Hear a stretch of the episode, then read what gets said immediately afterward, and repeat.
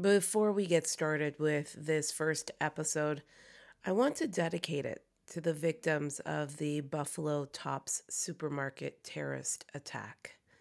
These were men and women doing what so many of us do on a Saturday afternoon shop, shopping for their families, for their loved ones. And yet, because of the color of their skin, they were targeted.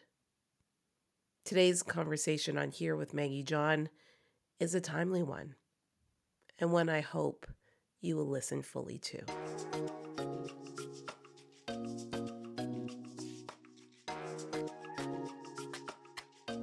Welcome to Here with Maggie John, a podcast about life stories and lessons learned that asks the question what got you to the place you find yourself in at this point in your life? We have a lot in store on this first episode, but before we jump in, I want to say thank you Thank you for taking the time out to listen to what I think is my sweet spot listening and interviewing amazing people about life lessons. And today is no different. My first guest is Idelette McVicker. She is the author of a brand new book called Recovering Racist Dismantling White Supremacy and Reclaiming Our Humanity. Yep, Mm-hmm. I know. For my black and brown sisters and brothers, especially, I already know what you're thinking. Yes, it's going to be a fascinating conversation between a black woman and a white woman about white supremacy and dismantling uh, racism in our society. It's it's a good conversation. I hope you'll listen to all of it. Later on in the show, my best friend Roxanne Francis will drop by. She's a psychotherapist, and uh, we're gonna have a, a regular segment on the show called Black Girl Chat. And this one, being the first, will be a special conversation because I know many of you are listening in, wondering, is Maggie to talk about it? You know, it the thing that has occupied my time for the past couple of months? Well, I will, and you'll have to stay tuned for that. Here with Maggie John is brought to you by MJ Media Coaching. Let's make your story shine. Are you an author who is in need of some special coaching?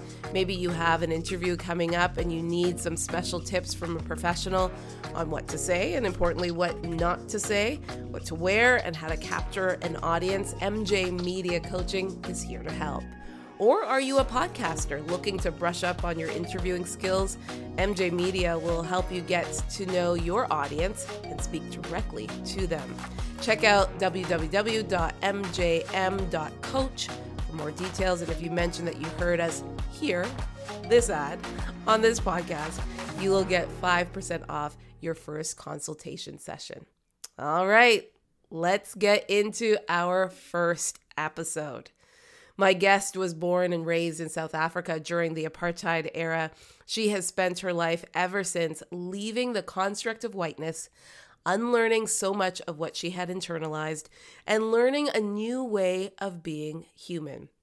In 1995, her journey took her to Taipei, Taiwan, where she worked as a reporter, and then in 1999 moved from Taiwan to Canada. She is the founder of She Loves Media Society and Dangerous Women Community, and is the author of a brand new book, Recovering Racists, Dismantling White Supremacy, and Reclaiming Our Humanity. Here is my conversation with Idelette McVicker. Thank you so much, Idelette, for being here today. Thank you so much for having me. I'm so honored to be here. And being here, like I, you know, present. Mm-hmm. And I think that's what we want to do in this next 45 minutes to an hour is being present and really uh, discovering and delving into how God has got you to this place. So, Idelette, if I were to ask you, where are you mentally, spiritually at this very moment? What would you say? Hmm you know well i i like to answer that question by just grounding myself right in the space where i'm sitting like so i'm in the basement of our home and yeah. um at my desk and um but i'm sitting on the unceded territories of the kwantlen the semiahmoo and the stolo peoples and when i am in this moment and in this place i come i come to this moment across four continents actually mm. i was born and raised on um, in south africa uh, i moved to taiwan in my early 20s and then my ancestors are from europe mm. and then right now i'm in north america so when i come to this moment i come from those very many places and each one of those places is so special to me um, and has informed my journey and my story in very deep ways. And so I thank you for that question because um, that that really is what brings me to this moment. Um, I also love to say that I was that I was held and I'm still held by the Drakensberg Mountains. Um, that were the mountains that were, that were outside in the backyard as a kid when I was growing up. And the majestic mountains, the, they still hold me in my spirit.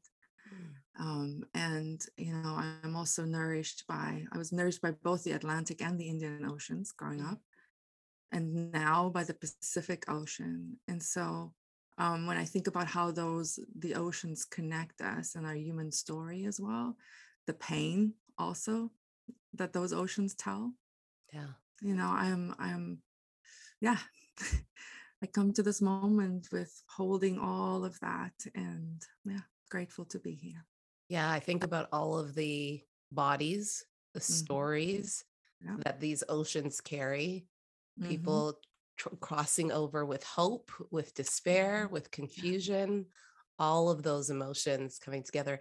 How would you describe your spiritual state in where you mm-hmm. sit here at this moment?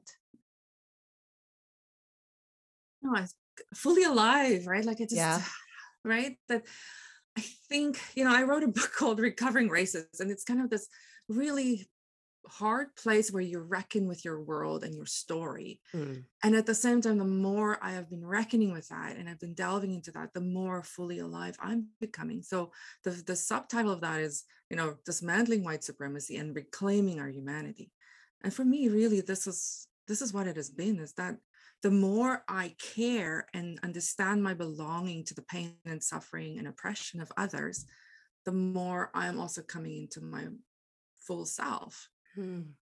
Um, in South Africa, there the, the Archbishop Desmond Tutu was so gracious in his in his um, explanation of this and just in his gift for me in the book there no, no future without forgiveness he talked about the, the, the concept of ubuntu which is an african concept and but he explained it that um, we are so connected to each other. And in South Africa, where I was growing up, white people and Black people did not understand how deeply, or white people did not understand how deeply we were connected to the oppression and the suffering of Black people and people of mm-hmm. color and Indigenous people, right? He said, um, and he was quoting a movie um, by Sidney that, that had Sidney Poitier in it, and um, in the movie, it, there's a there's a scene where there's two people in a ditch, a mm-hmm. black man and a white man and they're both chained together and they're they're convicts i believe and they're trying to get out of the ditch and as the white man is trying to get out he realizes he can't get out because he's chained to the black man mm-hmm. and it's only and and the, the archbishop said it so beautifully it's only we understand our connectedness and how we're chained to each other and that our freedom is also connected to each other mm-hmm. that we can move forward in the story and so for me that that's really as I undo the chains of what we've put on other people, or as I'm mindful of that, as I repent of that, as I as I hold space for the irreparable harm, as my friend Kathy Kung talks about, that we have done. Um, and you just sit with that. There's something that happens in your spirit where you're this the, the irony of that is the liberation that comes to the oppressor as well mm. right it's like you can't yeah when you care about freedom for everyone there's there's room there's there's things open up in your own spirit right yeah so yeah so that's fully alive i don't you know yeah i love it i love it um recovering racist you you alluded to it i have so many questions about this book mm-hmm. um it's called dismantling white supremacy and reclaiming our humanity I'm going to be very honest with you, Idelette. As a Black woman, when I first saw this, I was a little weary. yeah, I'm, I'm sure. I was a Absolutely. little weary. Of and course. I, I, and so I want to have a really honest conversation with you. I love and so, it. So is there a, a sense of of a presumptuous mindset when you say that you're a recovering racist can that be presumptuous to think that Do, does does anybody and i know it's recovering so obviously you're in a yeah. process yeah.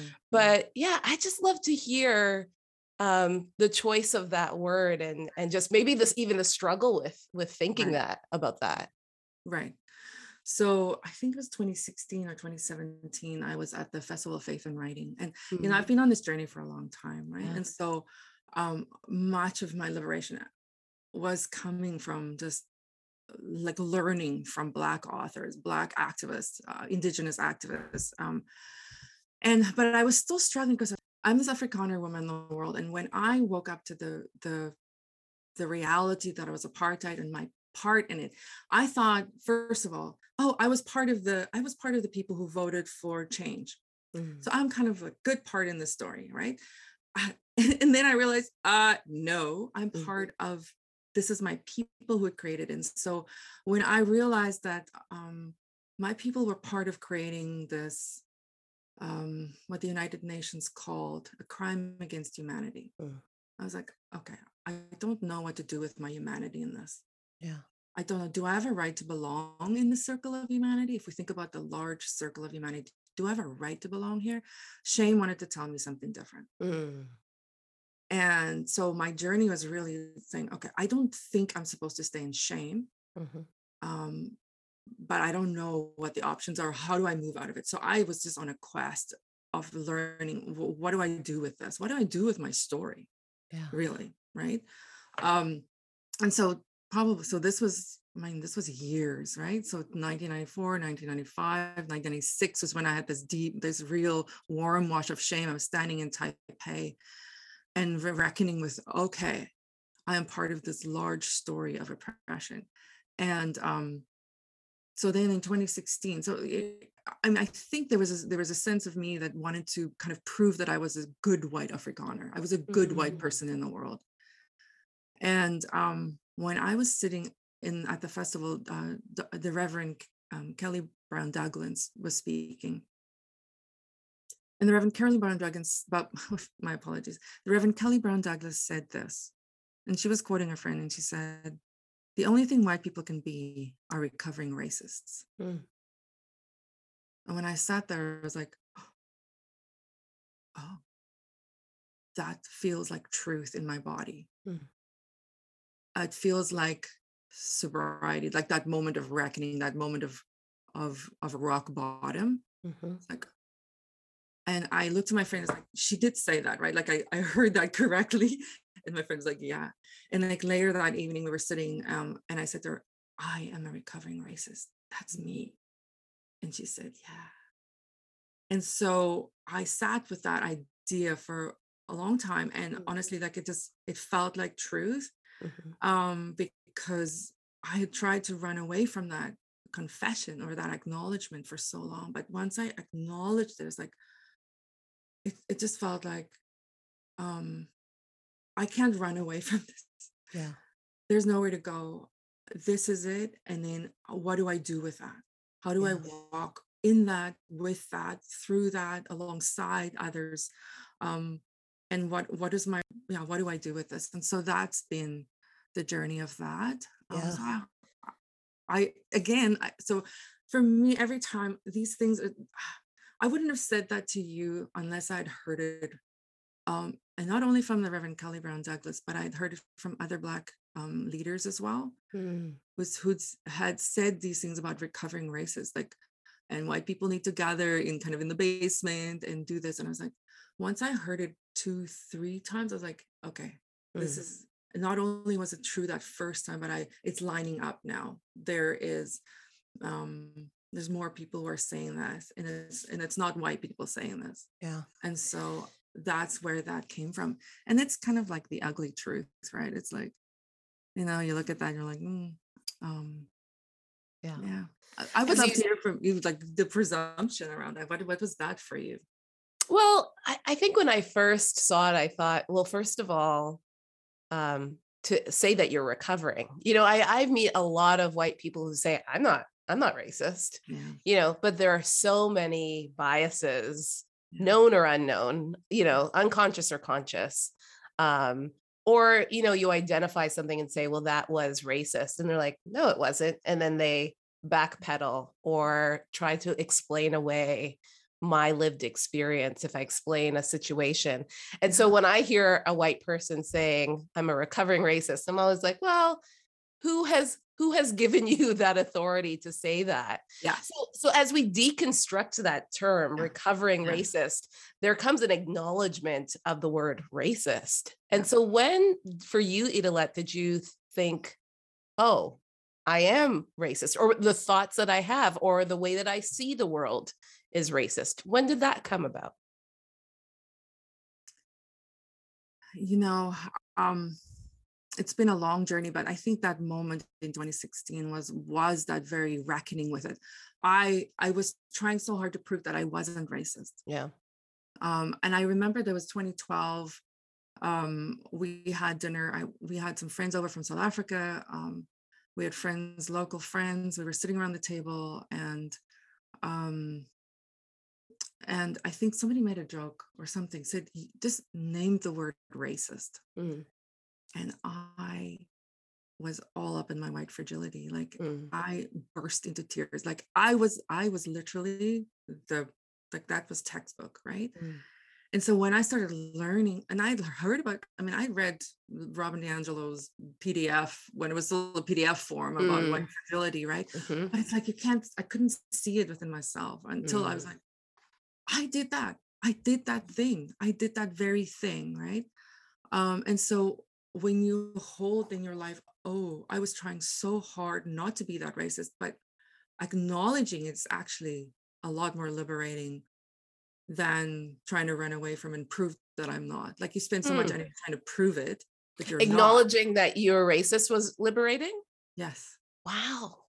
And it's you know like I, I write about it. It's like it's not it's not that it's not that I was the the racist or you know like I was not wearing a hood yeah. I was or if something was coming up in in the backyard barbecue i would actually speak up against it. I would mm-hmm. actually name it. But i i realized the racism that i've been a part of is that that my consciousness was shaped by it. Mm-hmm. how much my my consciousness was shaped by a hierarchy of human value and worth right? And yeah.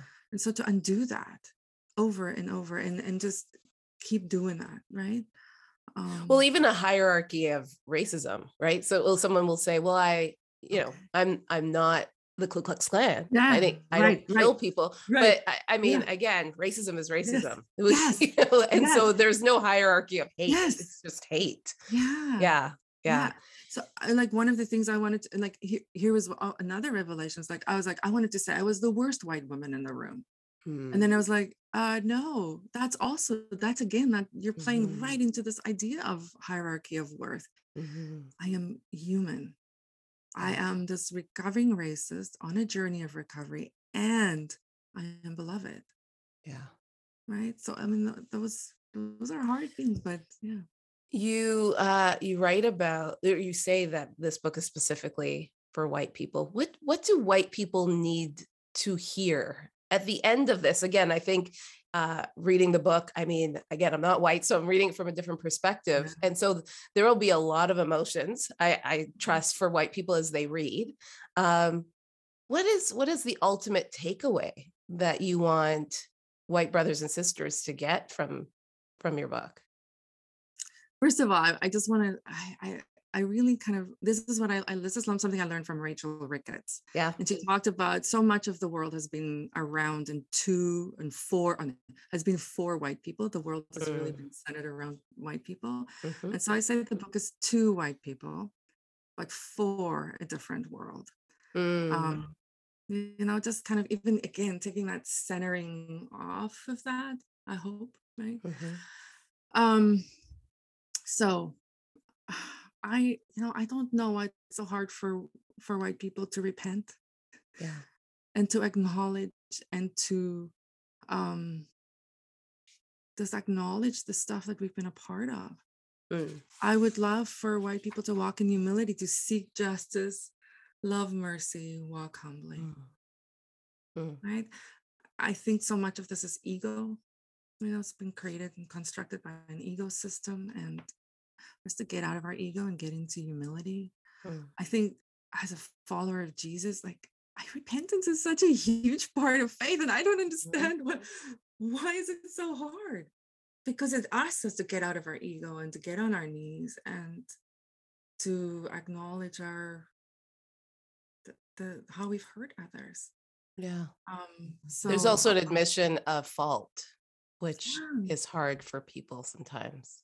And I guess that's the piece of the individual and the collective. Yes. Right. People are like, oh, well, I haven't done this. But yeah, actually, you're participating in this. Like, I have literally benefited by being in, like, when I was in apartheid, like, there was more money allocated to white kids mm-hmm. in my white school. Right. So, literally, financially, this is a small part in how I've mm-hmm. benefited. Right. Mm-hmm. Um, so the individual and the collective and i think i think maybe that's part of uh, being born in south africa that you know i was shaped in a in, in a in a collective a sense of a collective it's not it was not in such an individualistic society mm. um so i think i'm like i do think of the collective like even for me to say this is my people my afrikaner people or just say white people, right? Like as, as a collective, but then also to see my collective as part of the human collective, right? Yeah. That yeah. we belong to each other. So I, you know, I just I would like, you know, I I want us to make some things right. But I know, you know, I know there's so much harm that's been done that are that is irreparable. Mm-hmm. But to sit with that and to to do the work, to to look within my own story, what is it? What is it in my own story? How can I be part of making something right? What is one thing I can do? Where does my story intersect with racism? Um, and what can I do? Yeah. And if every white person did that, if we start being becoming part of repair and restitution, right? Like hmm. something would happen, I think. Yeah. You know, if if white people walked humbly, if we walked humbly, um, and not have to be so defensive. Like when mm. you tell me your story, not just like to listen. Um, one of the things I talk about is that um, we need to learn to listen to anger. Mm. Mm-hmm. Mm-hmm. We need to learn to listen to pain, mm-hmm. however that comes, um, and and to hold space for that pain, mm-hmm. that we can hear each other into healing. Yeah as you wrote that, I also think we also have to learn how to listen to truth. Yes. Because I think sometimes the idea is that, oh, Black people are angry, Black women are angry. You mm-hmm. know, I, I think that's one of the biggest things that Black women face all the time is, mm-hmm. oh, she's angry. You know, there's the angry Black woman. Um, every right to be and but but I don't even think it's I, I don't even think it's anger, Idelette. Sometimes I think it's just truth. Yeah. You know, it's sharing a lived truth, yeah. and uh, and just looking at the perspective a little bit differently in that I think is is helpful in the process of of healing as well. Um, and how do we get there, right? Where um, my lived reality is worth listening to, Absolutely. and it might not even be filled with pain. It's just filled with this is a fact. This is lived reality for me, being married to a Black man, having Black sons. This is my lived reality. You talk a lot about uh, this page 68, 69, talk about the difference between guilt and shame. Okay. And you alluded to it as well you know, when you were talking about white guilt. Talk to me about the difference between. I, have had some conversations with some of my Black girlfriends, and I have one Black girlfriend who said, I don't have time for white guilt, right? Like, we just need to move on. Yeah. And, and so describe to me again how you see the difference between guilt versus shame. For me, shame was um was it, it, it um and I'm trying to find a better word, but it was paralyzing. It kept me stuck. Mm. It meant I couldn't move forward. Whereas guilt was like something's wrong. I need I can do something about this. Like when I move it to guilt, it actually is simply an indicator that I've done something wrong or that my people have done something wrong. And then what is my responsibility? So guilt, um, for me, those are the, that like I think wonder if if sometimes white people get stuck in shame rather than in guilt because guilt you can move on. You can say like, what is the action that I can take? Like let's say I've stolen something from someone. Like literally, I've stolen money from kids my age who mm-hmm. grew up in South Africa at the time. Um, because I got more money for towards my education, like literally, right? So I can go and calculate that number and I can pour that back into education now, right? So that's that the guilt can then mobilize me to do something about that. Mm. But if I just want to stay in that and I just want to say, like, oh, I just feel guilty, like I feel I can't do anything, I don't have time for that either. But how can we mobile? But how can we take that guilt energy? Yeah. Right. And mobilize it and move it towards repair and restitution. Yeah. Instead of just sitting in it. Yeah. That's good. That's good. I love the ally anthem, and I oh. I, I want to read. She's amazing. Uh, some of it. Um, I just want to read parts of it because it's quite long, but um, this is what resonated with me. I will not weaponize my tears. I will not play the victim. I will not expect Black women to fix me. I will never question the validity of the cause. When I want to quit, I will dig deeper and meet with my ugly. I will remember my discomfort is nothing compared to the violence my privilege had inflicted. I will remind myself on the side of history I wish to belong.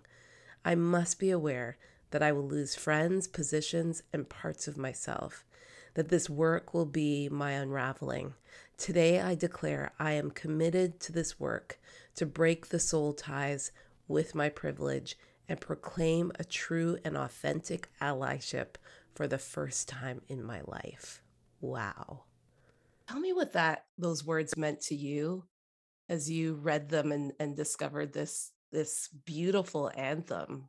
Oh, yeah, by Veen Torto, right? Yeah. She's incredible, right? Yeah. Um, I just it was this language, it was language of liberation, right? Um, you know, that yeah i will never i will not expect black women to fix me. That's liberation oh. right? I have to do my own work. Um i need to deep I, like i will dig deeper and meet with my ugly right? Yes. Yeah. Oof. um and i will remember my discomfort is nothing nothing compared to the violence my privilege had inflicted. Mm. this this is why this book is a side conversation. It's a small piece yeah. of the violence we have inflicted, right? This is not a center of the story conversation. Yeah. This is we go off and we gotta we gotta do our work. But this large story of humanity, the pain, the violence over centuries, that is the main story. Right? This is just this is us doing the work on the side here. So um no, this was this was incredible. What a gift what a gift she's written right? Yeah. Um yeah. So as you as you are, were growing up and mm-hmm. these were formative years you know you talk about stories of you know your mother putting uh, a plate and you know the utensils for a servant under the under the sink.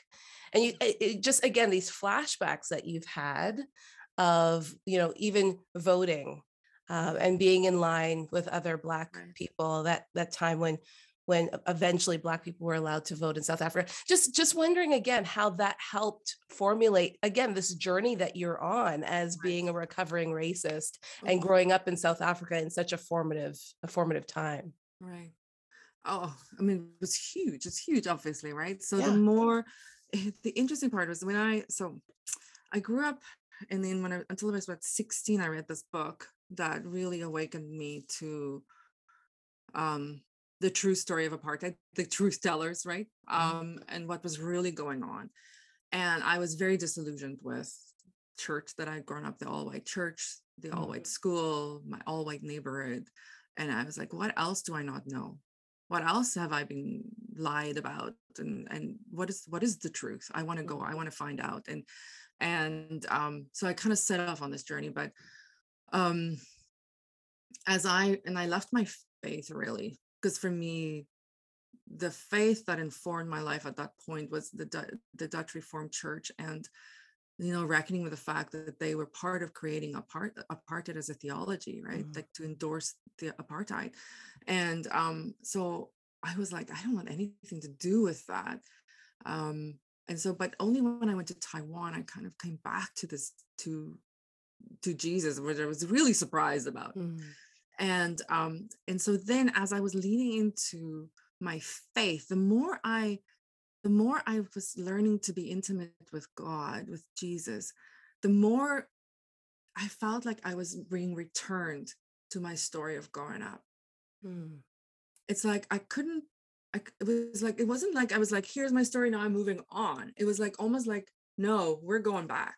Yeah. Now we need to go look at what happened in South Africa during that yes. time and it's like i didn't i wouldn't have said that my faith was anti-racist at the time i didn't have the language for that yet but it was like my faith and anti-racism be- began walking alongside each other mm-hmm. like i had to look at my story and my context of growing up and so honestly i was starting i just had it was like i would spend i would you know pull out my journal and i would feel stuck in certain places and then it's like the spirit would take me back mm-hmm. okay and i let's go look at that law or mm. i just had a real sense i had to sit with um the the gardener his name was flip mm. and i don't know his last name and the fact that i don't know his last name and the fact that i was a t- little girl who called this elderly black man flip where we call everybody else with very respectful t- titles in afrikaans mm. and i just called this man flip and and so i just sit with that like what is going on here and like and then being really mindful of okay the fact that those the the plate and the spoon and the cup was in a mm. separate cabinet to sit with that and to repent and um and just to honor his humanity in a way in my privacy of my room mm. So, how God can I make this right? I can't ever make it right to flip, but I'm hoping this work would make it right for the generations that follow. Yeah. Um, and there was this, it, you know, so it informed so much of, of, of how I was even thinking about honoring everyone, right? How can I, how, how, how do I honor flip now in my walk mm. in my daily walk. Right? Um yeah so that it's he's still with me. There's people who are with me who walk with me i believe. Um and and and they they hold me accountable. Mm. right?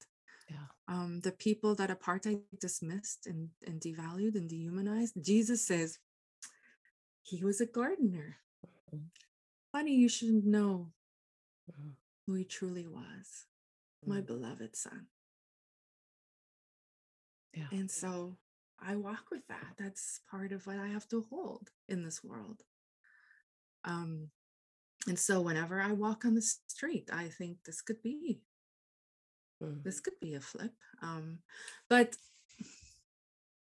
um you know that always there's an invitation to go further and deeper right? Mm-hmm. uh, so i was having a friend a conversation with a friend recently a black friend who's a poet from south africa and uh, she said to me i want you to go to Orania. And i was like excuse me? What? And she said oh, i want you to go to Orania. So Orania is a place in south africa uh, that is um, it kind of became a thing around the 1994 elections where white mm-hmm. people kind of looked for an enclave to go and live mm. to go and be they kind of wanted to create this they created this kind of a white town mm-hmm. and you know i didn't pay much attention to it until she said that and then i went and did my research and i will keep doing the research around that and this town in south africa is growing mm. whereas people were thinking um yeah this like whatever this is happening no actually this is growing so this there's something about this town that white people are attracted to and that they're moving to mm. and um So when she said that, I'm like, this is the more I work, I do this work, it feels like I'm called to go back mm. and to mm. really move into like the really look at whiteness and these white enclaves and what whiteness is trying to create and um and what can I, who do I need to connect with? I don't, you know, not to do until the world is safe for you and for her, right? Like, what is the work that I need to do mm. for that to happen? Um, and when there is a community like that, I don't know. So I, you know, this is unfolding for me, but this is constant, right? So this is. This is not, this is, um, just what is the next kind of invitation? Yeah. Right. And how do you not do that work alone or feel like you have to do that work alone? because I think what happens sometimes is um, as the dialogue continues about reconciliation, sometimes white people feel like they have to do that work alone of undoing okay. instead of partnering with Black people to say, hey, how do we do this work together? Oh, yeah. Right. And so that's another another unraveling of feeling, you know, and the, the white savior mentality of feeling yes. like I have to do everything. Yes. In order yes. to, you know, I mean, back to that guilt and shame conversation that we had. Right. Absolutely. Like, I mean, oh, I don't know if you saw the the white savior, no white savior Instagram account recently. What even happened no. with that? Oh, okay. No. Oh, okay. Um, yeah, it's an Instagram account. It's called No White Saviors, and um, it was based out of Uganda. And it just recently came out that there were there were different there were co-founders um, um, and the one co-founder was actually a, a was a, a, white woman from the U.S. Mm. and the other co-founder was a black woman from Uganda. But the white woman took over the account, mm. and it's like uh, the very thing that they were standing against, and they, they almost have like a million followers on Instagram. And I was like, this is happening right here. So yeah. I think that what you're talking about is like um and I, I, I I need people to keep me accountable too, right? Mm. Absolutely, because it kind of kind of like that. I don't know if it's greed, right? If it's power, the the intoxication maybe of something like that, mm. right? To just and then you perpetuate the thing that you're actually against, right? Mm. How many times mm. have we seen that with human trafficking? The people who stand up for it the most are the ones who then get caught doing it, right? So I'm like, I'm very aware of that. right. So what you're saying is so for me, it's very like I have to. Um here I am a white woman talking about this. Mm-hmm. Um, but this for me is if we're in an anti-racism conversation where I'm talking has to be like 10% of the story. Yeah. Like it can't like it can't be like I, I I am not out there as a teacher or as any as an as an anti-racist educator. I really uh, like I I have learned and I am still learning from black indigenous and people of color. Like mm. that's the first place that has to have my face my face, right? The people who have to have my ear, my attention, um, my learning, my humility, right? Um, and then okay, I'm hearing that something comes up in me i go and do the work and we can and that's part of that why i'm saying like let's do this in circles so that we can do less harm when we're in the bigger circle right? Yeah. so some things come up um i feel this oh what do i do with this thing? right? Like or what do i do with white guilt? right? Rather than bringing it to public spaces where i'm where i'm can do harm can we work this out and kind of just figure this out? Okay and then we go back and we listen and we learn and we that's really where the focus has to be. Idelette, I struggle with the word listen sometimes because, you know, let's go back to George Floyd and, yeah. you know, how the whole world all of a sudden ears perked up and everybody was listening to things we were always, we were screaming up for so long. And so there's almost become this mantra of listening and learning you know we're hearing you know you hear oh i'm yeah. listening and i'm learning mm. and it's been two years now of george floyd but it's been hundreds of years of oppression mm. and so how do we move from and i agree we need to listen to the truth tellers but move to action mm-hmm. as well and what does that look like and i think we've just alluded to it working together with people but talk to me about the power of truth and reconciliation the power of moving forward then saying we have done our listening mm-hmm. and now we're moving into action Idelette, yeah. What does right. that look like? I think this is what i think we're this is unfolding I, to be honest with you like even as i was writing this and i was like this book has to be part of repair. Yeah. Um and so then i was like um i was watching the i was watching like right after George Floyd was uh, after his death and watching you know this explosion and this this people paying attention and like well okay. Um and then in June the, the New York Times bestseller list is all, all these books about mm-hmm. anti-racism and the one at the mm-hmm. top is a book by a white woman mm-hmm. and then there was like well what's she doing with the money because there's a lot of money involved in this and I was like oh I never thought that a book about racism could actually make money, mm. right?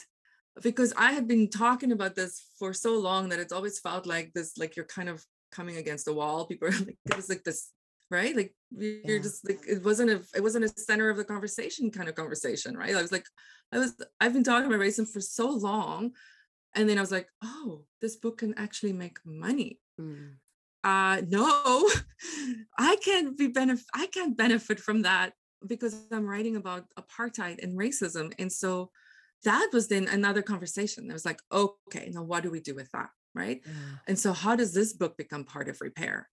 And so I was, and so that took months for me to just, okay, what do I do with this? Um, God help me in prayer um, and in conversation. Um, and then it was just very clear for me. It was like, because I live here, 30% of the, the, the profits of this book is going to rest like re- reconciliation in Canada, right? Mm. The, the the history of what we've done with Indigenous people in Canada is so atrocious, right? So how can we help you repair that? And then 30% back to South Africa, and then 30% for me was to the US because so much of the mm. language and the activism that I have benefited from came out of the US for me. Yeah. So I felt like I have benefited so much from the work of people in the US that I felt like that was really important too, and to see the interconnectedness too, right? And so that was a decision, you know, like, and you know, like, well, husband, by the way, I'm writing, I've written this book, it's taken this long to write, and now we're not making money off this. Yeah. Right. But that for me was part of the action that needs to be taken. Mm. Right. I think it requires money. I mm-hmm. honestly think it requires money because you know um if you if you look at you know it's it's great to to do the repentance it's great to do the turning away from to learn to unlearn to listen to do the but mm-hmm. actually like now what are you doing with how are you actively part of repair mm. right and what spaces are you showing up in where is your money going yes um um yeah and people don't want to talk about it. and i didn't want to talk about it. i was like what we have to talk about restitution and it was like and I heard that a long time ago. And it took a while for me to kind of, okay, yeah, I need to be right in here. So this for me is unfolding, but this is absolutely an active part of participation in undoing this, right? Like, eh, yeah. And when you look at the money, where the money is going, um, oh, just eh, money is a big part of this. Absolutely. Yeah. It needs to be yeah. I have two last questions. I love your your your point on page 175 about remembering and remembering. Explain that to our listeners, the, the difference, because I know hearing it, you're like, Maggie, you just repeated the same word twice, but seeing it remembering uh, is is deep and and I think is a part of the psyche and part of of that healing process. Right. Right so much of what apartheid had done is this separation. Yeah. This fragmentation. This not only separating people from each other but separating stories like literally taking people's stories and and dumping it in the ocean. Mm. like I, you, I, you you probably read about district 6 right? Mm-hmm, mm-hmm. there's a fragmentation of stories and of people's lives of families. Families were separated. Um, and so for me, then that separation, that fragmentation within my soul, was in my spirit. Mm. And so when I look back, when I remember stories, when I when I honor what we had like not what we had done, but the people who had been violated, who had been hurt, what um the laws had done, what people had done to each other, when I remember that, there is a remembering, a, a putting together. It's like the it's it's like this this coming together. There's an there's a there's an there's an image in Ezekiel of this this coming together, of this rising, and it feels like that. This re this putting together in a new way, becoming put together. Um, it's for me. It's even like Psalm 139 mm. where we're reading being when we read about the God knitting us individuals together. Mm-hmm. I got this deep sense of God knitting us together as humanity Yeah. and so, as we remember that God also puts us together, that we are being remembered, the, our, our parts mm-hmm. are being put mm-hmm. together in a more beautiful and, and more human, I don't know, hopefully healing way, right? Mm. Um, if mm-hmm. one part of the body suffers, every part of the body suffers. How are we not paying attention to that? Yeah. How are we? I just, you know, I just, I think it seems so obvious to me if, if our Black brothers and sisters are suffering, if they're in pain, that's mm-hmm. our body. Mm-hmm. That's our body that's in pain. And you can't, you know, turn your eye away from that or your ear away from it. This is our body. It's our human body yeah. that is in pain. And I think, I don't know, we numb ourselves or we turn off that part and then you do that you turn a part of off of your humanity right mm. but when we pay attention to that when we lean in when we honor the pain and the truth as you say too right mm-hmm. There is that becoming whole that becoming human that remembered and we're woven together i'm hoping i'm hoping in a new way yeah. Let's end it there. I, I won't even ask the last question. That was that was a good ending. That was great. Thank you so much, Idelette. It was a pleasure. It really was. Thank you for uh, for allowing me to challenge you a little and ask you some of those questions. I, I loved this discussion. I loved it. I would like more challenges. Yes. oh, I think for- I think we need to have more of these conversations, mm-hmm. right? I mm-hmm. think there's mm-hmm. a there's a need for black women and white women to have some honest conversations about race and i thank you for your boldness and being willing to step into that through this book thank you thank you for your work thank you for your voice mm. thank you for your body in this world i honor you thanks again all right, now it's time for a really special segment on uh, here with Maggie John called Black Girl Chat. And I am joined by my best friend, Roxanne Francis. She's a psychotherapist, amazing woman, mom of two rambunctious, beautiful boys, wife of Priven Francis. I can go on and on and on. great friend. Uh, hey, Roxanne. Hey, Maggie. It's so good to be here. Here, here, here, here. That's right. here with Maggie. So you have heard uh, my chat with Idelette. Yeah. What were some of your initial thoughts? Yeah, you know, as I was listening, I know that at the beginning you were saying to her that your uh, your take on the title, like it, it, it, it, it not not that it rattled you, but it really caused you to think and challenge her about mm-hmm. the title and whether or not people can actually be recovering and do they even have the, the, the, the maybe the right or the space to say that they're recovering racist mm-hmm.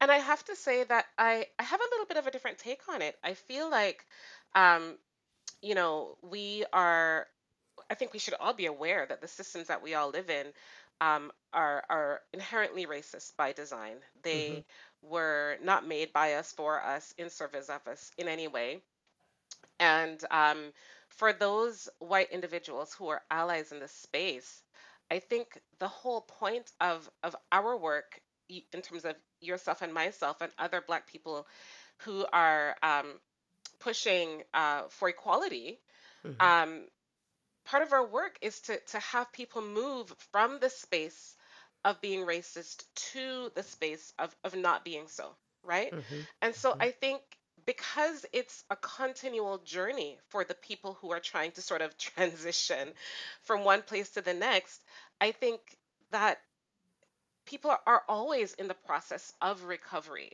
of doing better, of getting better, of going from uh, racism to to to um, to anti-racism, right? Yeah. And so I think I I, I So you didn't struggle as much with the title as I did. not so much. I think as you were interviewing her, I think maybe with some of the content probably, but not with the title. I think the title was probably appropriate. Yeah. It's interesting because I, and I know both of us have been burned Yes. by white people, by white women. I'll just say it, Yeah. but specifically for me, for by white women. So, uh, you know, when I see that, I automatically think, who gives you permission to say that? Right. And I mm. agree with you. I think, you know, I can think of some uh, uh, white people in my life who have been allies, are allies. But to, I just felt like, oh, to say you're recovering, like just it just seemed so like weird. I'm just, just taking this title, mm-hmm. and uh, and I have to say, at the end of the conversation, I really okay. So first of all, at the end of the book, I was still like, I don't know, Idelette. But the end of my conversation with yeah. I felt like this is a woman who is truly trying her hardest right. to change her world and influence her world for good. Right. And I I love her because right. of that. Um, but I guess I am always thinking of those people who want to claim that they're allies and yet still struggle when I come to them and say, "Oh, this happened to me, and I believe it happened to me because I'm a black woman." Mm-hmm. And then they'll be like, "Well, Maggie, how do you know it didn't?" and and try to negate their way out of mm-hmm. situations. Mm-hmm. So I'm always thinking of those people who think that they're recovering racist, mm-hmm. mm-hmm. right? I totally get that. Who are always just like, but still not seeing it for what it is and hearing right. us for what we are saying. Right. So your take is more let me see the walk and and and then we can talk about whether or not you're recovering. Yes, and maybe that's why after hmm having a conversation with her for an hour, I was like, "Okay, you're hmm legit. hmm You're you're really doing the work." But do you think that it's possible that people are recovering in some areas but still struggling in others? Yes, then how do you call yourself recovering? Because it's a work in process. Like it's it's always in progress right? Yeah. You work on one area, you don't work, you know, some areas we struggle in. And Yeah. sometimes it takes um, a black person to say, hey, what are you doing? Or that doesn't Yeah. make any sense. You are ignoring me. For people to, re- and sometimes I don't even notice in the moment. sometimes I, I get in arguments with my husband, and in the moment, I'm like, ugh. And then afterwards, I'm like, you know what? He has a point. Yeah. Yes. We just don't tell them that we they just... have points. But yes. and of course it's not the same thing, right? Yeah. But I feel like But you know what? Even as you said that, Roxanne, I'm thinking about people who say they're recovering alcoholics. And you're mm-hmm. right. Not and I'm not trying, please, listeners, yes, I'm not yes. trying to say they're the same thing. But using the word recovering and something that you're struggling with. Right. Yes, you're going to have times where you're not fully you know you might you might slide you might make accidents you might say things but you your intent is to be in the process of recovering exactly i guess my thing is make sure that you have black people in your life who are, as you who said are check checking you. you. who are checking you right right yeah. right yeah yeah i you know i always raise an eyebrow for people who say that they're allies and they've got no black friends. Right. Like, mm, who are you an ally with? Yes. The TV, the books yeah. that you're reading, Oprah. Like, yeah. You know, yeah. the imaginary black friend. Yeah. Right, right. Yeah. Okay, what were your other thoughts on the conversation? Um, I really liked the I forget what it's called. Is it the Allies Anthem? Oh my gosh, the Ally Anthem. Yes, yes. And now I'm like, I need to go find that book. Yes check out here with Maggie's uh, Instagram page. It will be on there, so you can. Um, yeah, it's such a powerful statement. Yeah. Um, yeah, no, Yeah. loved that. The other thing that really made me go, huh, uh, was I was actually folding laundry when I was listening to it, and at that point in the podcast, in the recording, I I stopped and I put the clothes down. I was like, huh. She was talking about when a white person writes a book about racism, what do you do with the proceeds? Yes. And I was like, huh. Right? I never really thought about that before. Right? How do you capitalize Exactly. on centuries of pain? Exactly. Exactly. And you know, hmm she was talking about um as an Afrikaner, um, you know, growing up in that system and knowing that uh she got more money allocated to her as a white hmm uh student than a black student. And then she was thinking, she she mentioned that, um, and I don't want to maybe misquoting her, but she mentioned something along the lines of, you know, she could calculate how much that would have been and pour it back into the system. And I thought to myself, that's a really good gesture. Hmm. But when you think about how a black person does not get educated well, Yeah. And it's not just about the monetary, uh, it, it's not about how much the education costs in Yeah. the in the life of that child, but how is that lack of education going to impact their financial wellness as they get older? How is that going to impact how they can, how they may or may not be able to provide for their family? Yeah. How they, you know, their their their self-esteem, their mental wellness, how hmm that's going to impact generations to come. Like you can't just put twenty thousand dollars on that and say we're done. Right. Yeah. You know, And restitution. Well, and restitution is a whole other conversation, yeah. right? Because Mm-hmm. You know, black people have different opinions on on that, and Yeah. and can you put a number? But you're right, generational wealth, the impact that that can have generationally, Yeah. that you'll never be able to repay back. hundred percent. Um, but then there are some black people that, would say, but still, you know, a number would be great to put on that. Something, a couple dollars would be good on that.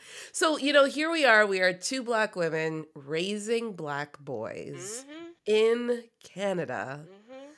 Uh, oh, Canada. So, how how do we? What does that look like for us as we, you know, we're both professionals in our field, uh, trying to educate in different ways as black women. Mm-hmm. What are some of the takeaways that you think uh, we can bring along with us from that conversation and just what it's like right now to be a Canadian black person? Because I Oh, feel like I feel like the con- well, and I feel like the conversation around race is always dominated by the American reality, yes. and it is. There are many similarities, but there are also many differences. Differences. Yeah, for sure. And yes, white people that are listening, there is racism here in Canada. Yes. So we're not saying that there, you know, there's oh, there's less racism here. No, no, no. There's clear racism here, Yeah. but there is a different uh, lived reality here. Mm-hmm. Mm-hmm. I think that um, uh, that's a that's a good one. I think that we have to be really aware. We can't put our head in the sand and say, like you said, you know, Canada is different from the States. hmm It might be less in your face, but it is hmm still there.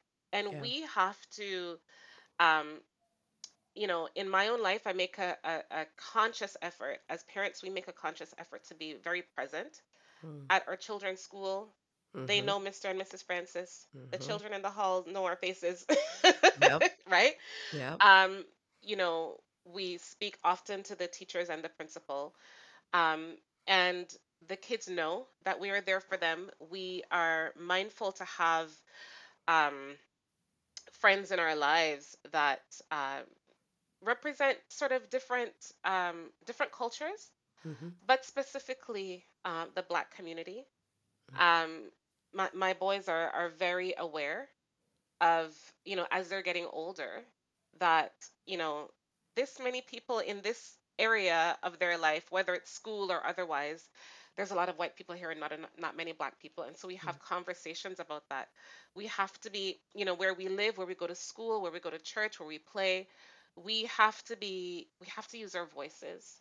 Mm. Um, I feel like I play a, a, a really delicate dance between, and I really shouldn't have to, but this is life, between um, uh, not being too too too loud and aggressive with my Mhm. objections because I feel like sometimes people just shut down and they just dismiss you as loud and aggressive. Yeah. And so I have to be very when I'm crafting emails, um, I I take a long time, right? Yeah. Um, and and reminding my children, just as a mom, I'm constantly reminding my children of their value in this world. Yeah. Constantly telling them they're still small, right? They're they're they're not teens yet. I still see that as small. I'm constantly telling them that their skin is beautiful, that they're smart, that they're Mhm. athletic and thoughtful and compassionate and um and teaching them to respect other people. I, I absolutely agree with everything you said. And I think it's interesting what you said about even writing an email not sounding aggressive. Yeah. Because if you were to talk, and I think you would might agree, if you were to talk to white counterparts, female counterparts, Mhm. um, they would say, I have to sound aggressive. I Ah. have to be assertive. Right. And so, but for us, then if we do sound that way, Yes. oh, it's, you know, Roxanne, the angry black woman, it's Maggie, the angry black woman. There are so many different nuances and Mhm. complexities that we have to navigate, even in our tone. The fact that you said that when, you know, if you have to go to the school, you and your husband go Mhm. together, because Listen. again, you're fighting stereotypes of 100%. you know the single black mother or Mhm. whatever and so and we do that all the time as well we Mm-hmm. recently had to meet our youngest teacher and made sure that me and my husband could go and showed a united front and Yes.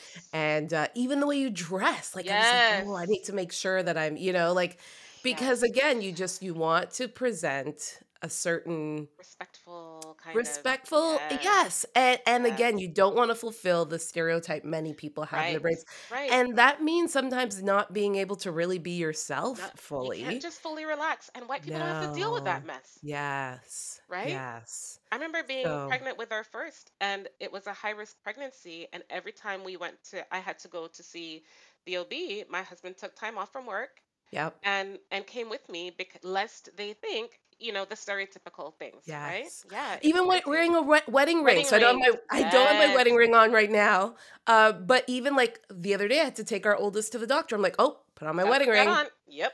because i want them to Right? know And like and again. that. And I, yes the weight of that and the fact that like what if i wasn't married? That doesn't mean that i deserve less. I have many girlfriends who are not married who are single mothers who are doing a great job. Yes.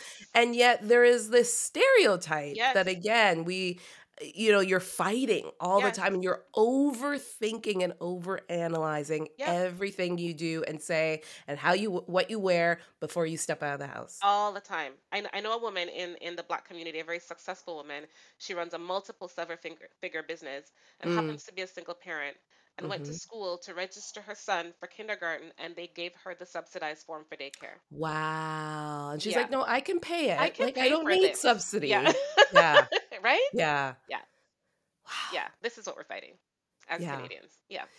and so grateful for voices like Idelette who um yeah are stepping into spaces that again um and you know as I said to her we have to work together on this hmm right so it's not just her battle or the white battle but it really is how do we come together because for so long there has been so much segregation Right. and how do we educate together and I think there's more power with us walking alongside together on that journey than anything else. This hmm has been great. Oh my goodness. It's over 20 minutes that we have been talking in our first Black Girl Chat. This has been fantastic. More to come. Great conversations to come uh, in the podcast to to follow. Thanks, Roxanne, for joining me forward to today. Thank you for having me. This is amazing. Yeah, love it. I do know that there are those who are listening uh, primarily to hear if I will say anything about what has occupied uh, my time over the past four months as chair of the Overseers Board at the Meeting House. And I'm not going to say much. And what I say here will be um, the last of what I will ever say on this particular topic. Um, and that is uh, that I am in constant prayer about this. As many of you know, I've stepped down uh, from the board, um, but I continue to be in prayer for all those involved in this horrific, horrific uh, chapter of the church, uh, the church life, not just of the meeting house, but the church in general. You know, I was thinking about um, the scripture in Second Second Chronicles chapter seven verse fourteen that says, "If my people, which are called by my name, shall humble themselves and pray and seek my face and turn from their wicked ways, then will I hear from heaven and will forgive their sin and will heal their land." And um, our church, the church, the global church, needs to turn from its wicked ways um, to seek God's face. There are, it seems like, countless stories over and over again of sexual misconduct that keep coming to the surface. Um, and I know, I know that this grieves God's heart. This is not the desire of his church. It is not the desire of his bride. And so my heart continues to grieve for the victims involved, the primary victim of the case, as well as you know family and people that surround uh, those involved that are also victims in all of this, and uh, and so I I just continue to pray for God's peace. And can I also say for those who feel like they need to add to the social media fodder, can you imagine what it is like for someone to see their life continue to be scrutinized and analyzed on social media? You know, all of these people who think that they're experts on this particular case who uh, you know feel that they have to inject their opinion um, that can only be more traumatizing to someone who is trying to heal. And so i i would encourage that instead of maybe posting that tweet or posting that you know instagram post that you pray for primarily the victim that she um, will encounter God's full healing and um, and that she has people around her that can continue to support her in that healing. And then this is really the last thing I say is leadership is a lonely place. It is a very lonely place. But there are leaders out there trying to navigate this sad, sad reality in the church with wisdom and with prayer. And so pray for them. Don't just wait for them to make mistakes so that you can point a finger. We hold responsibility to care for our leaders well and for those who are in the position to make decisions about these countless cases of sexual misconduct we pray that they will do those things well, that they will make those decisions well, and that they will care for the victims well and continue to work hard to make the church a safe space again. Because that is Jesus' intent that it be a safe space for children, for women, for men. That's all I'll say on that. Thank you for joining me on episode one of Here with Maggie John. I want to thank Idelette McVicker and Roxanne Francis for joining me today. Check out our Instagram page, Here with Maggie, for the Allies Anthem and more great content. We are all on a journey. Let's learn from each other. A new episode drops the 19th of every month. Please rate and subscribe to this podcast so you know every time an episode drops. And let me know what you think of our first episode. And we will see you here with Maggie John next time.